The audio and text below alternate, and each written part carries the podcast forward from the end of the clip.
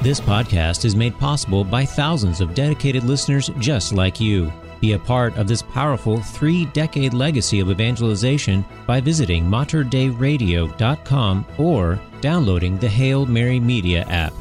And thank you for joining us on the bridge between your faith and everyday life. What is your next mission from God? We all have one. God has something in mind for us right where we are. Welcome to Your Next Mission from God with Julie Ondurko, where the saints show us how it's done. They've been through it, and sometimes they even got it wrong before they got it right. Based on Julie's book, Discover Your Next Mission from God, Saints Who Found God's Will and How You Can Too. Julie shares unique stories from the lives of the saints to show how they searched for and discovered God's will for their lives.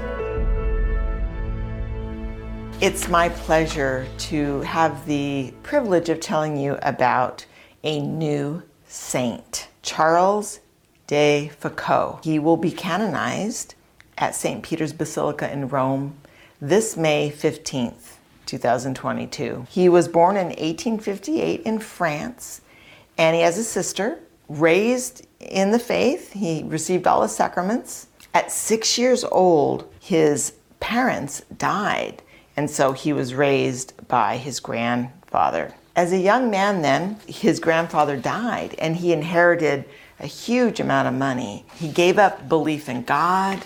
He lived a very undisciplined life.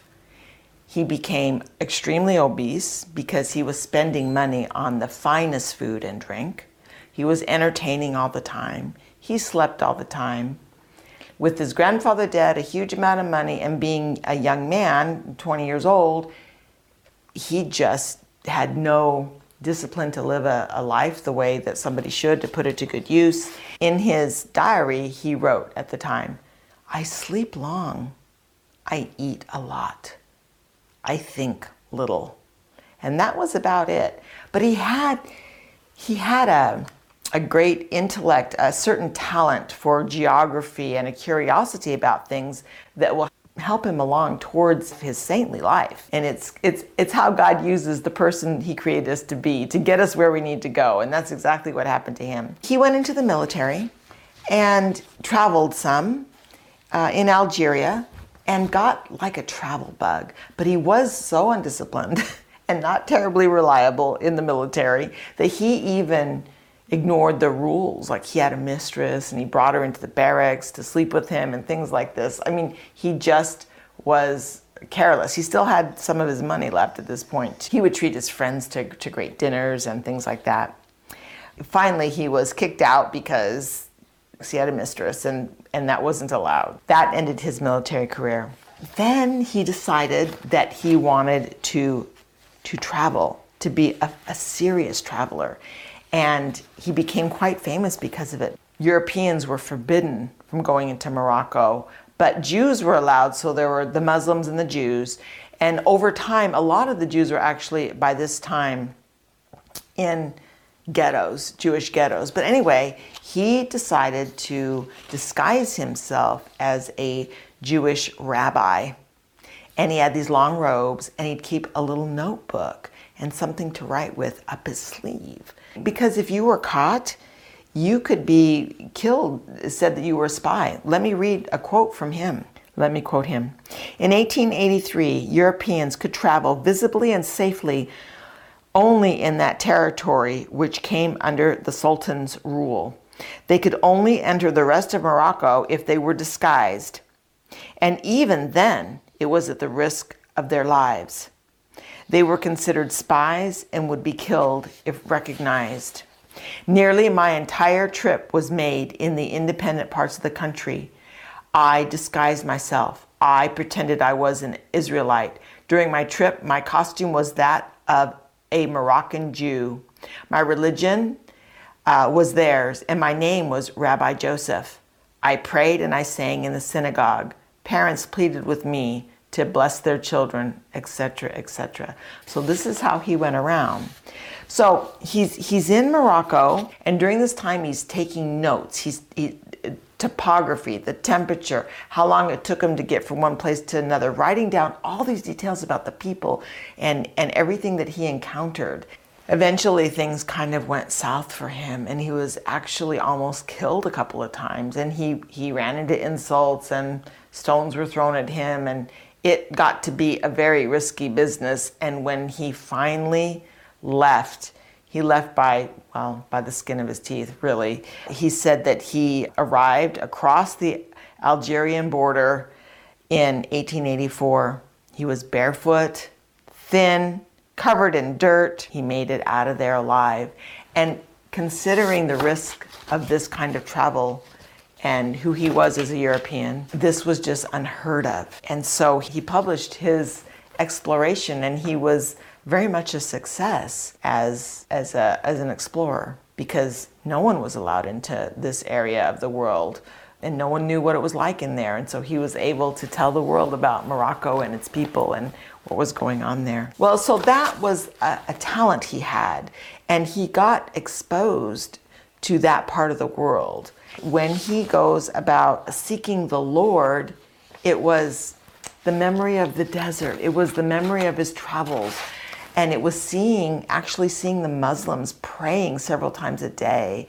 All these things sparked something in him that he knew, he knew he was searching for the Lord. He knew something was missing. And his search finally brought him back to his faith. And he ended up deciding to become a Trappist monk from this spoiled rich guy who was, you know, overindulging in everything, to a, a traveler who, during these travels where he was basically alone because he couldn't share his identity with anyone, it was all a farce. So he was alone with his thoughts and his observations, and just his experiences brought him back to the Lord. He liked being a Trappist monk. Everything was, was great. He learned a lot, he received a lot, but it wasn't God's ultimate calling for him. He fell in love with Jesus, and he wanted to live just like Jesus lived. So I'm going to quote him here. "I love our Lord Jesus Christ, and I cannot bear to lead a life other than his. I do not want to travel through life first class when the one I love went in the lowest class. The aim would be to lead a life exactly like the life of our Lord as possible, living only by the work of one's hands, following the letter of his commands." This takes him to the Holy Land. He wants to live literally just like Jesus. So he goes to the Holy Land. And I'll quote what he said.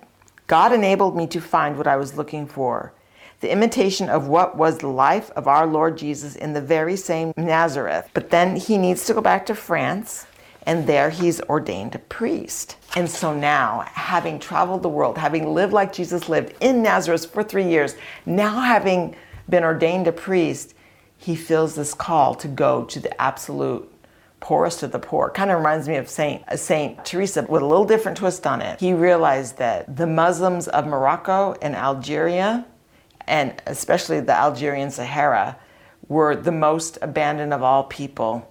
When in Beni Abis for three years, he knew he needed to be brother to all. There were slaves there, and this scandalized him.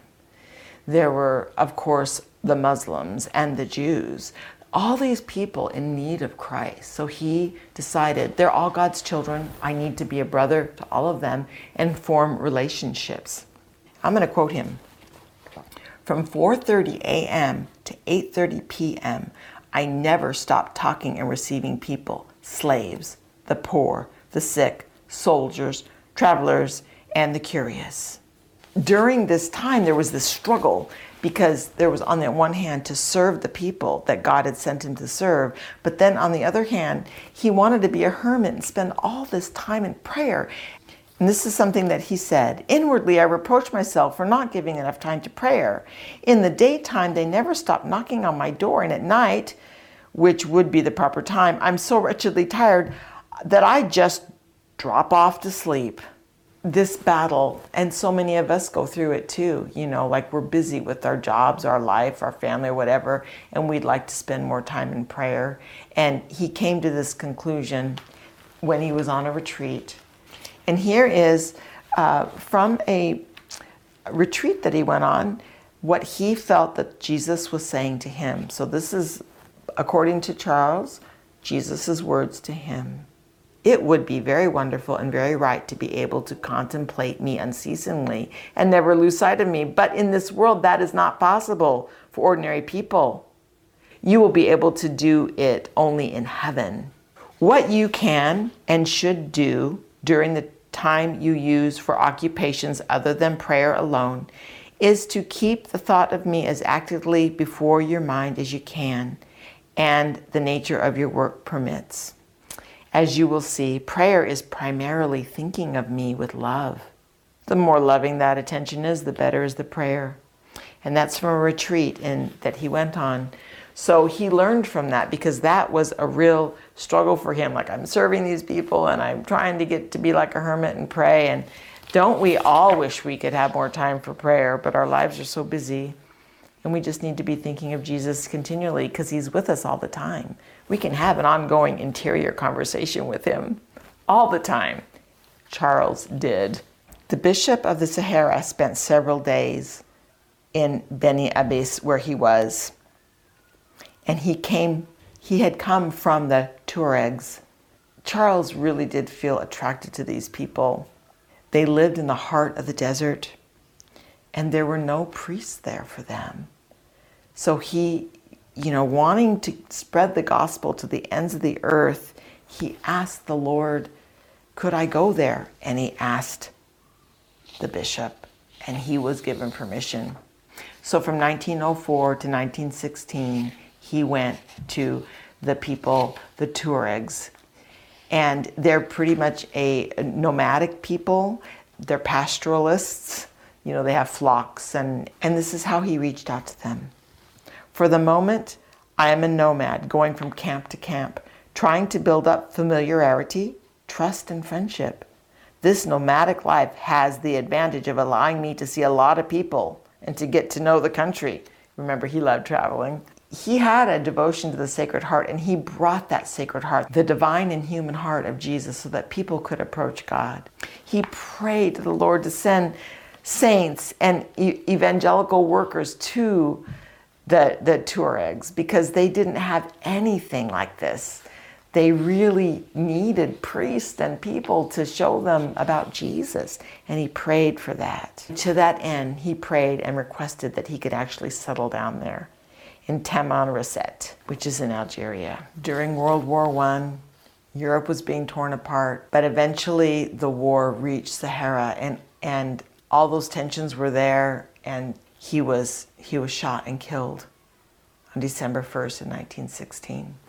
Interesting thing about Charles's life is that he didn't seem to accomplish a whole lot during his life.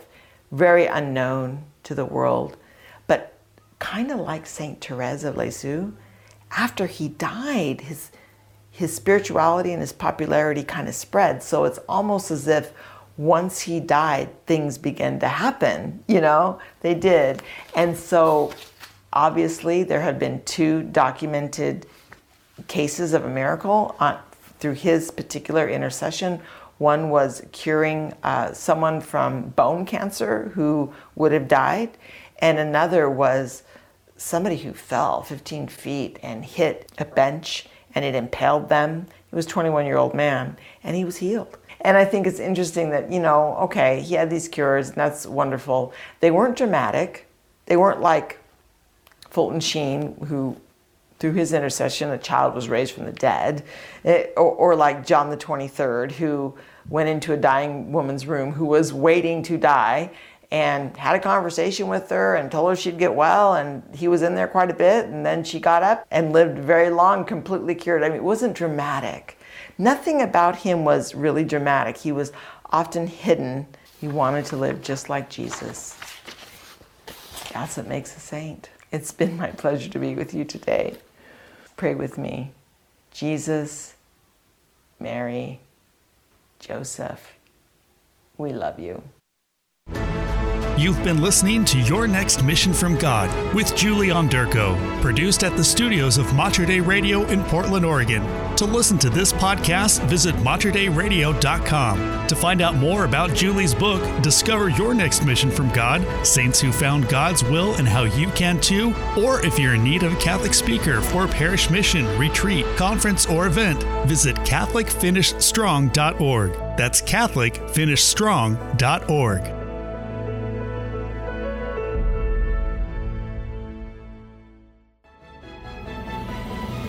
If you enjoyed this podcast, please consider sharing it with a friend. You can support this vital mission of evangelization through mater dei radio dot com or the Hail Mary Media app.